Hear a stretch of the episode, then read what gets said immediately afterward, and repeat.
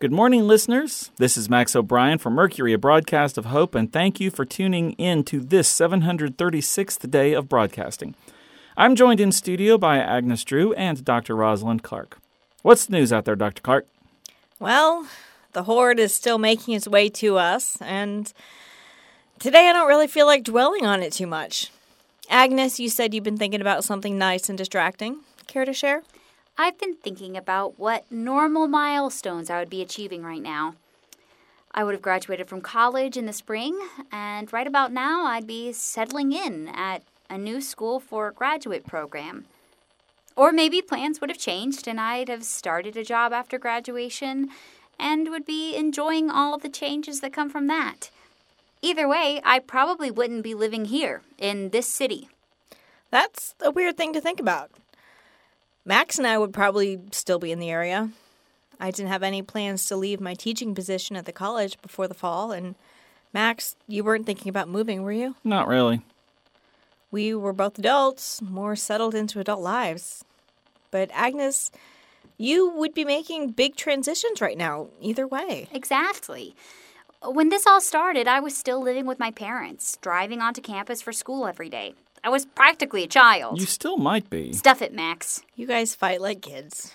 Anyway, it got me thinking. The station is the first place I've lived other than my parents' house.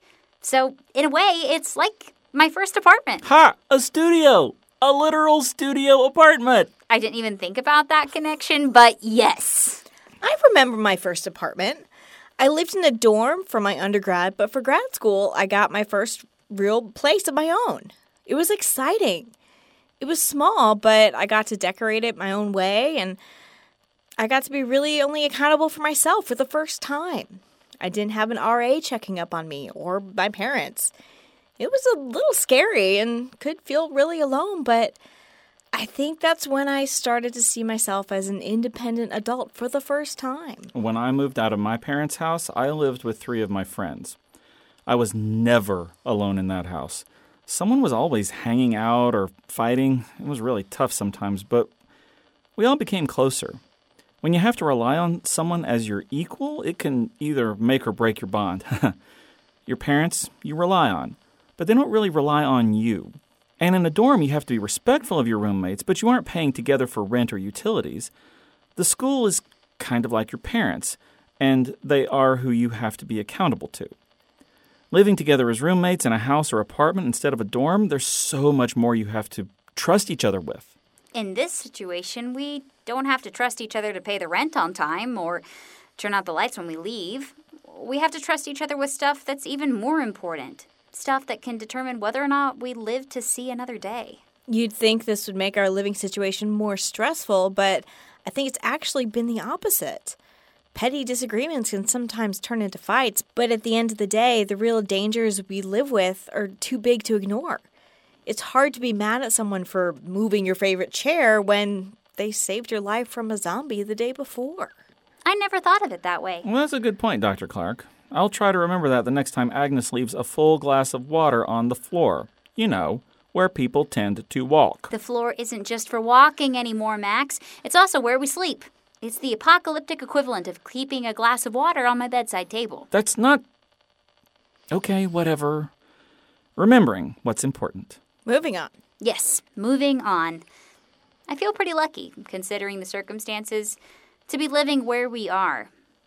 But I really feel like I've missed out on getting to decorate my first place.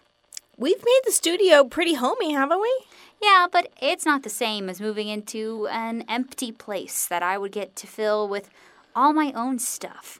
Furniture I'd picked out from an array of options instead of whatever we could actually carry, and that happened to be within walking distance of the studio. Decorating can be expensive. Your first place would probably have always been a little bit of hodgepodge of thrifted and given items. And I picked out pretty much everything that was already here. Are you saying you don't like it?